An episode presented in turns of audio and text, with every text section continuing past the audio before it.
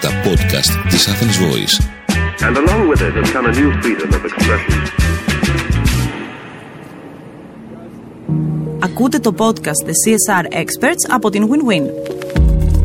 Οι ειδικοί της επιχειρηματικότητας και της κοινωνικής προσφοράς μοιράζονται με εμάς όλα τα μυστικά του σύγχρονου CSR. Γιατί το να είσαι ενημερωμένος καταναλωτής έχει μεγαλύτερη αξία από ποτέ, μπορεί το CSR των εταιριών να έχει πραγματικό impact, πώς θα κάνουν οι κοινωνικοί φορείς πιο δυνατό το μήνυμά τους; Γεια σας. Είμαστε η Νατάσα και η Ισμήνη και μαζί αποτελούμε την Win-Win. Η Win-Win είναι μια startup ομάδα διασύνδεσης μεταξύ επιχειρήσεων και κοινωνικών φορέων. Ουσιαστικά αναλαμβάνουμε δράσεις κοινωνικού χαρακτήρα με αμοιβαίο όφελος. Από τη μία αναβαθμίζουμε το κοινωνικό προφίλ των εταιριών και από την άλλη δίνουμε λύσεις σε μία υπάρχουσα κοινωνική ανάγκη. Στο podcast The CSR Experts θα συζητήσουμε ό,τι αφορά το σύγχρονο CSR, δηλαδή την εταιρική κοινωνική ευθύνη σε μια εποχή με άπειρα μηνύματα, μεγάλη αγωνία από τις επιχειρήσεις να φανούν και να προσελκύσουν νέο κοινό, αλλά ταυτόχρονα επίγονται κοινωνικά ζητήματα που ζητούν λύση. Είναι ξεκάθαρο ότι το CSR είναι μονόδρομος για τις επιχειρήσεις, όχι μόνο γιατί πλέον είναι υποχρεωμένες από τον νόμο να δίνουν κάτι πίσω στην κοινωνία βάσει του τζίρου τους, αλλά και γιατί είναι αποδεδειγμένο ότι μπορεί να βοηθήσει μια εταιρεία να ξεχωρίσει. Να μοιραστούμε κάποια στατιστικά ενδεικτικά. Το 49% υποθέτει ότι οι εταιρείες που δεν μιλούν για κοινωνικά θέματα δεν ενδιαφέρονται ή και δεν ασχολούνται με αυτά. Το 80% των καταναλωτών θέλει οι οργανισμοί να εμπλέκονται με κάποιο τρόπο στην επίλυση των κοινωνικών προβλημάτων. Και επίσης, μελέτες δείχνουν ότι οι ενέργειες στο πλαίσιο της εταιρικής κοινωνικής ευθύνης ευθύνονται για περισσότερο από το 40% της φήμης μιας εταιρείας. Καλά τα νούμερα, βρε Νατάσα, αλλά πέραν από όλα αυτά, και εγώ, σαν σύγχρονη καταναλώτρια, θέλω να βλέπω brands που στηρίζω με τον τρόπο μου να έχουν μια κοινωνική και περιβαλλοντική ευαισθητοποίηση με τόσα που γίνονται κάθε μέρα. Δεν θέλω πλέον να βλέπω ε, τέτοια ζητήματα να είναι στην σφαίρα αντιμετώπισης και συζήτησης μόνο εθελοντών και νέων παιδιών στην ηλικία μου. Είναι ζητήματα που αφορούν όλους μας και όλοι μας πρέπει να ασχολούμαστε με αυτά. Τώρα το θέμα είναι πώς γίνεται το CSR, δηλαδή η εταιρική κοινωνική ευθύνη. Μαζί θέλουμε να συζητήσουμε καλές πρακτικές, ιδέες που έχουν impact, πετυχημένες καμπάνιες και άλλα ενδιαφέροντα τέτοια πράγματα σε αυτό το τομέα. Θέλουμε επίσης να αντλήσουμε πληροφορίες από του leaders του CSR στην Ελλάδα. Θα μιλήσουμε λοιπόν με ανθρώπους που δραστηριοποιούνται στο χώρο του CSR είτε από την πλευρά των επιχειρήσεων είτε από την πλευρά των κοινωνικών φορέων. Θέλουμε να καταλάβουμε τις ανάγκες τους, αλλά και να δούμε πώς θα γίνει το next step. Δηλαδή, πώς οι επιχειρήσεις μπορούν να προσεγγίσουν κάποια κοινωνικά ζητήματα και στο πλαίσιο της εταιρικής κοινωνικής ευθύνης να τα λύσουν ή έστω να βοηθήσουν στη λύση τους.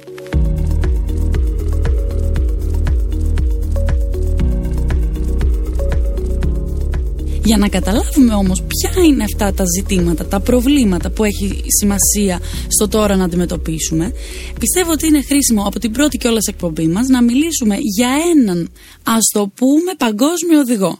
Μιλάμε βεβαίως για τους 17 στόχους βιώσιμης ανάπτυξης που έχει θεσπίσει ο ΙΕΠ το 2015 και που ουσιαστικά είναι μία λίστα από τα πιο σημαντικά προβλήματα τα οποία χρειάζονται αντιμετώπιση στο σήμερα. Βεβαίως, έχουμε και ένα timeline το οποίο πρέπει να τηρήσουμε και αυτό είναι μέχρι το 2030. Επομένως, ε, έχει νόημα να αναλύσουμε ποιοι είναι αυτοί οι στόχοι, τι περιλαμβάνουν, ποια βήματα μπορούν να κάνουν οι επιχειρήσεις για να βάλουν και αυτές το λιθαράκι τους προς την επίτευξη αυτών. Ε, μιλάμε βεβαίως για θέματα, όπως είπα και πριν, τα οποία επηρεάζουν και επηρεαζόμαστε όλοι μας από αυτά.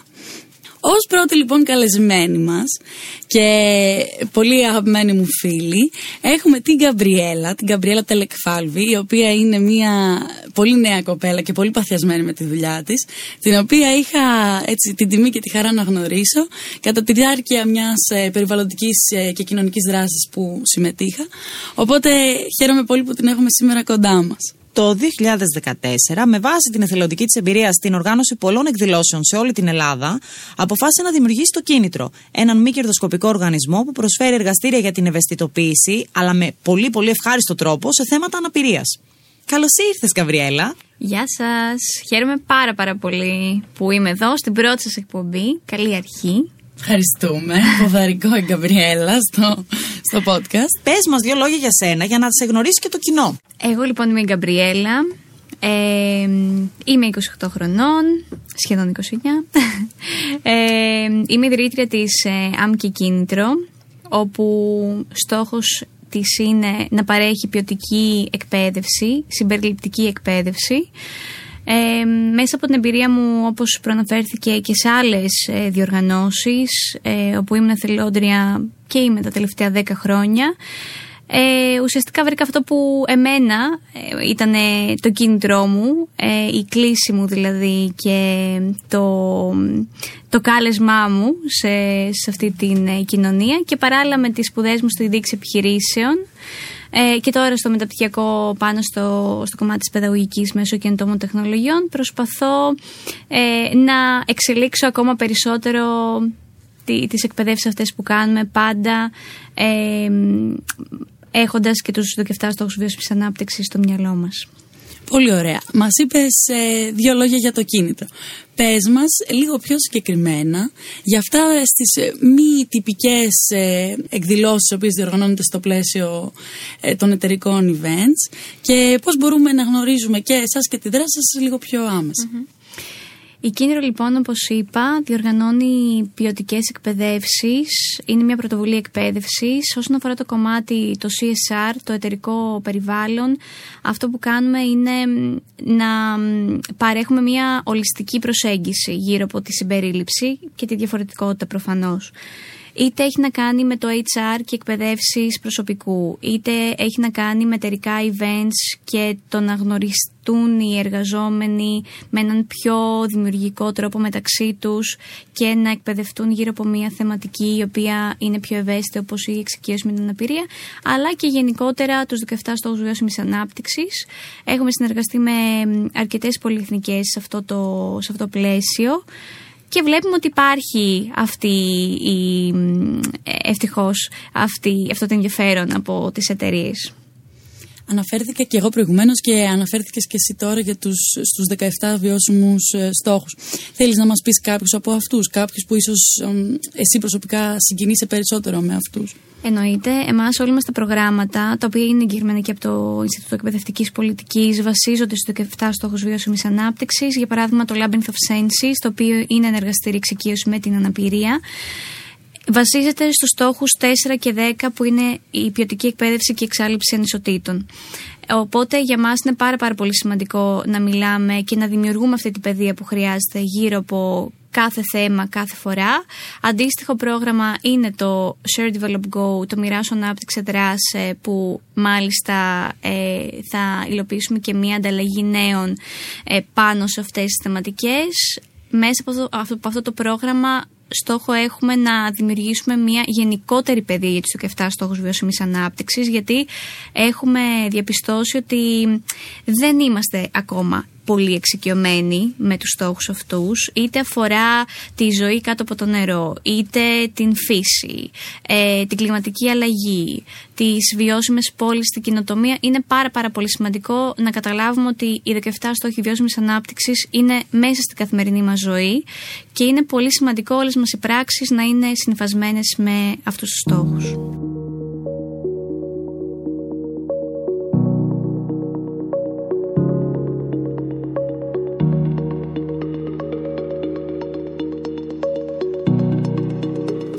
Μία από τις πιο καινοτόμες δράσεις που τρέχετε είναι το Labyrinth of Senses που αφορά ε, έτσι λίγο την ευαισθητοποίηση σε άτομα που έχουν κάποια μορφή αναπηρία. Ε, θα ήθελες να μας πεις λίγο πώς αποφάσισες να ασχοληθείς με αυτό το αντικείμενο, ε, αν είχες κάποιον στον περίγυρό σου που είχε κάποια έτσι αναπηρία και σε ευαισθητοποίησε και σε ένα ακόμα περισσότερο; Πολύ καλή ερώτηση. Ευχαριστώ. το Labyrinth of Sense ξεκίνησε το 2014 με αφορμή την Παγκόσμια Μέρα Ατόμων με Αναπηρία που είναι 3 Δεκέμβρη όπου διαπίστωσα με τα λύπης ότι δεν υπήρχαν πολλές πρωτοβουλίες για να εξοικειωθεί η κοινωνία με αυτό που ακόμα ήταν πολύ μεγάλο στερεότυπο το 2014, η αναπηρία δηλαδή. Όταν ε, διαπίστωσα λοιπόν ότι όλες οι πρωτοβουλίες είχαν έναν πιο παθητικό ρόλο, δεν είχε έναν ενεργητικό, δηλαδή να, αν ας πούμε εγώ είμαι μια εθελόντρια και πηγαίνω σε μια δράση, πώς μπορώ να βοηθήσω μέσα από την καθημερινότητά μου στην εξάλληψη ανισοτήτων γύρω από το κομμάτι της αναπηρίας. Οπότε ήθελα να δημιουργήσω μια πιο διασκεδαστική εμπειρία, πάντα προφανώς ε, με σεβασμό προς την ευαισθησία του, του θέματος αυτού ε, και κάπως έτσι δημιούργησα και το Labyrinth of Senses. Βέβαια, ε, τρία χρόνια μετά ε, ανακάλυψα ότι και εγώ έχω μια ορατή αναπηρία, οπότε γι' αυτό και στο Labyrinth of Senses δεν μιλάμε μόνο για τις ορατές αναπηρίες, αλλά και για τις αόρατες αναπηρίες. Ε, και όλη αυτή η εμπειρία φυσικά μου έδωσε και ένα μεγαλύτερο κίνητρο να ευαισθητοποιήσω ακόμα περισσότερο κόσμο γύρω από αυτό. Αν δεν έχεις αντίρρηση, αν θες, μοιράσου μαζί μας και ποια είναι αυτή η αναπηρία που ανέφερες. Ε, το 2017 λοιπόν ε, ανακάλυψα ότι έχω το σύνδρομο θωρακικής εξόδου, έχω δηλαδή ένα παραπάνω ζευγάρι πλευρών. Ε, και αυτό μου προκαλεί διάφορες δυσκολίες στη καθημερινή μου ζωή. Ε, από το ότι δεν μπορώ να κουβαλάω πολλά πράγματα. Ε, και ουσιαστικά πρόκειται για μια χρόνια πάθηση ε, με την οποία ξυπνάω και κοιμάμαι κάθε μέρα. Άλλες μέρες είναι πιο εύκολες, άλλες πιο δύσκολες. Ουσιαστικά εμένα το συγκεκριμένο σύνδρομο αρκετές φορές μου προκαλεί ε, μία ευαισθησία στα άκρα με αποτέλεσμα να μην έχω την πλήρη κίνηση των άνω άκρων τουλάχιστον. Ε, και είναι κάτι απρόβλεπτο. Δηλαδή, μπορεί να με δει τη μια μέρα να είμαι τέλεια, να μην έχω τίποτα και την άλλη να μην μπορώ να σηκωθώ από το κρεβάτι. Οπότε είναι ανάλογα με τις ημέρε. Είναι, είναι ξεκάθαρο πάντως ότι ήταν το κάλεσμά σου να ασχοληθείς με αυτό το πεδίο. Είναι πολύ ιδιαίτερη ιστορία σου και πώς κατέληξε να σε αφορά ακόμα πιο προσωπικά από ένα σημείο και να αποτελέσει όλη αυτή, ε, ακόμα και η ασθένειά σου, ε, κίνητρο για να κάνει ακόμα πιο δυνατές τις δράσεις του το κίνητρο. Ε, θα ήθελα λίγο να μας πεις πώς είναι το κλίμα σε αυτά τα events, γιατί μιλάμε έτσι με βαρύγδουπες εκφράσεις όπως ε, σεμινάρια με αλληλεπίδραση σε βιωματικά, ε, συμπερίληψη. Όμως όλο αυτό τι σημαίνει για έναν εργαζόμενο σε μια τέτοια εταιρεία που το ζει; Το εργαστήριό μας είναι tailor-made, το οποίο σημαίνει ότι έρχεται η εταιρεία, μας λέει τις ανάγκες της, μας λέει αν θέλει να εκπαιδεύσει τους εργαζομένους της γύρω από την δόκιμη ορολογία, ας πούμε, γύρω από την αναπηρία ή μέσα από μια διασκεδαστική ευχάριστη δραστηριότητα.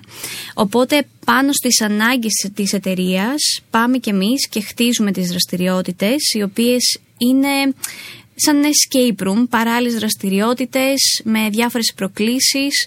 Προσπαθούμε να είναι όλο αυτό τόσο ευχάριστο ώστε να αναπτύξουν και άλλες δεξιότητες οι συμμετέχοντες και οι συμμετέχουσες είτε αυτό είναι η κριτική σκέψη, η επικοινωνία, ε, η διαχείριση προκλήσεων γενικότερα. Έχουμε δει ότι το αποτέλεσμα και το αντίκτυπο αυτών των δράσεων είναι πάρα πάρα πολύ μεγάλος. Πολλές εταιρείες έχουν δείξει αρκετά μεγάλο ενδιαφέρον σε αυτό και γι' αυτό και συνεργάζονται και μαζί μας. Θες να μας αναφέρεις ενδεικτικά εταιρείες ε, σε ποια πεδία δραστηριοποιούνται και έτσι δράσεις ενδεικτικά που έχετε τρέξει για αυτές; Ναι, Πάρε παράδειγμα, είμαστε, είμαι εγώ, ξυπνάω το πρωί, είμαι εργαζόμενη σε μια τέτοια επιχείρηση και θα έρθω στη δουλειά. Και έχουμε κανονίσει αυτό το εκπαιδευτικό σεμινάριο του Labyrinth of Senses.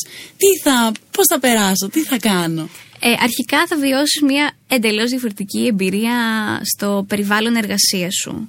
Ε, είναι γεγονός ότι στην ε, καθημερινότητά μας ε, η πλειοψηφία του χρόνου που έχουμε είμαστε στον εργασιακό χώρο. Οπότε και εμείς αντίστοιχα προτιμάμε οι δραστηριότητες που δημιουργούμε να είναι στο χώρο που βρίσκονται οι εργαζόμενοι τις περισσότερες ώρες για να δουν ότι ε, να δουν μια διαφορετική οπτική μάλλον ε, της, ε, του χώρου και των, των προκλήσεων που τους βάζουμε. Οπότε ε, είτε αυτό είναι μια μεγάλη εκδήλωση ένα, στο αμφιθέατρο της εταιρείας, είτε στο κατάστημα που μπορεί να έχει κάποια εταιρεία. Ε, δημιουργούμε τις δραστηριότητες και μέσα από τις προκλήσεις που αντιμετωπίζουν οι, εργαζόμενοι, όπου για παράδειγμα ο ένας σταθμός έχει να κάνει με την όρεση. Οπότε αυτό που κάνουμε είναι να δένουμε τα μάτια στους ε, εργαζομένους και στις ε, εργαζόμενες ε, και να τους καλούμε να αναγνωρίσουν απλά καθημερινά αντικείμενα που χρησιμοποιούν στην καθημερινότητά τους. Όπου θα εκπλαγείτε πόσο δύσκολο είναι να αναγνωρίσει κάποιος το αλάτι και τη ζάχαρη ή να αναγνωρίσει τους ήχους που ακούει καθημερινά ε, χωρίς να έχει την, ε, το οπτικό ερέθισμα του ήχου.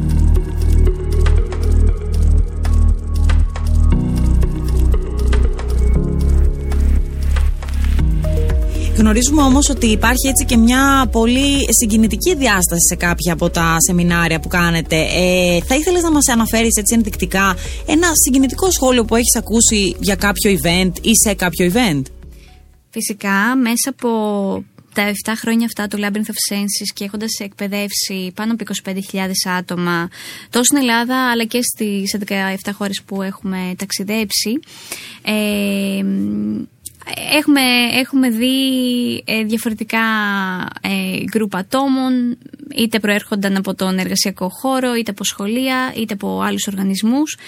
Το πιο συγκινητικό η πιο συγκινητική εμπειρία που βιώσαμε τελευταία ήταν μέσα από μια δράση, η οποία μάλιστα ήταν και διαδικτυακή, ε, σε ένα γυμνάσιο, όπου αφού μιλήσαμε και εκπαιδεύσαμε τα παιδιά γύρω από το θέμα της διαφορετικότητας, της συμπερίληψης, της αναπηρίας, μία από τις μαθήτριες ζήτησε να πάρει το λόγο και μας μοιράστηκε μια δική της εμπειρία.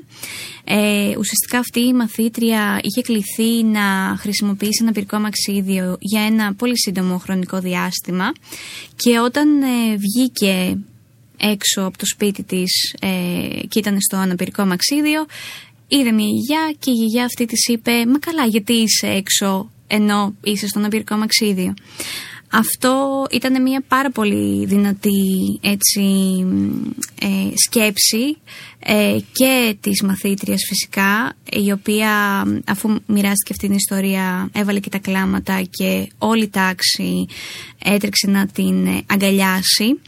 Οπότε είδαμε το παράδειγμα της ε, διαφορετικότητας και της συμπερίληψης ε, πάρα πολύ έντονα και εκεί ήταν και η δική μας πρόκληση που το ζούσαμε αυτό διαδικτυακά ε, και το. Ε, δεν, δεν μπορούσαμε βασικά να το, να το διαχειριστούμε και πρέπει να κρατήσουμε και την απόσταση που χρειαζόταν. Ε, και ήταν ένα από τα πιο συγκινητικά έτσι, γεγονότα που βιώσαμε τελευταία. Καλά, το λες και ανατριχιάζω, το οποίο ε, σημαίνει πόσο μακριά είμαστε ακόμα από το να μιλάμε με, τέτοια, με τέτοιους ανθρώπους και για τέτοια ζητήματα πιο ανοιχτά και πιο άμεσα και πιο εύκολα. Και είναι πολύ όμορφο και που αυτή η κοπέλα βρήκε το ασφαλές περιβάλλον σε όλο αυτό που εσείς διοργανώνατε για να μοιραστεί την εμπειρία της. Εννοείται. Αυτός είναι και ο δικός μας στόχος σε όλες τις δραστηριότητες, να δημιουργούμε αυτό το ασφαλές περιβάλλον προκειμένου όλα τα άτομα να μπορέσουν να εκφραστούν ελεύθερα και να συμπεριληφθούν σε αυτή την, σε αυτή την κοινωνία.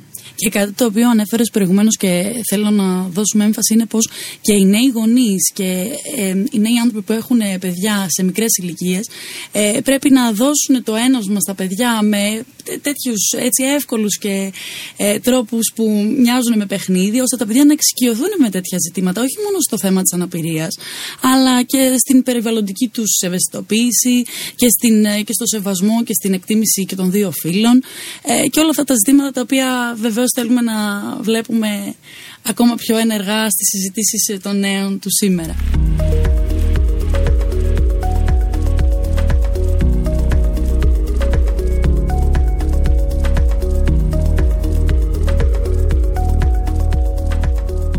Γαμπριέλα, φτάνοντας στο κλείσιμο σιγά σιγά, θα θέλαμε να σε ρωτήσουμε γιατί είναι win-win για μια εταιρεία να επενδύσει στο CSR της; Είναι win-win η εταιρεία να επενδύσει στο CSR της, γιατί πλέον δεν θέλουμε να βλέπουμε από τα brands μόνο καλά προϊόντα και αξιόλογες υπηρεσίες, αλλά θέλουμε να βλέπουμε και ένα κοινωνικό προφίλ. Η κοινωνία μας αντιμετωπίζει τεράστια προβλήματα, είτε αυτό είναι η κλιματική αλλαγή, είτε οι ανισότητες,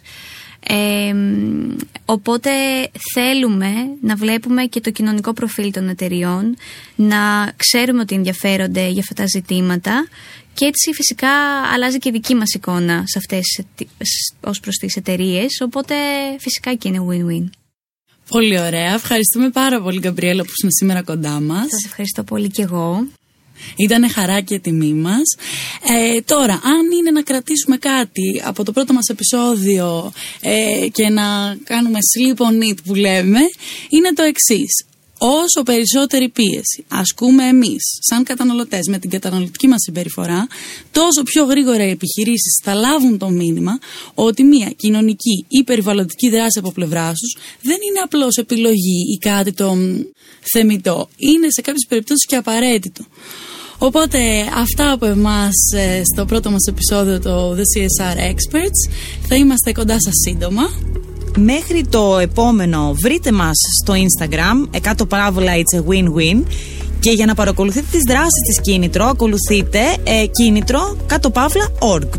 Είμαστε η Win-Win, είναι το podcast The CSR Experts και μας ακούτε μέσα από την πλατφόρμα της Athens Voice. Γεια σας!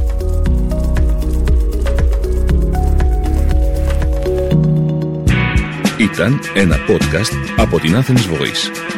Μπορείτε να ακούσετε τα podcast της Athens Voice στο athensvoice.gr και στο Spotify, στο Apple Podcast και το Google Play Music.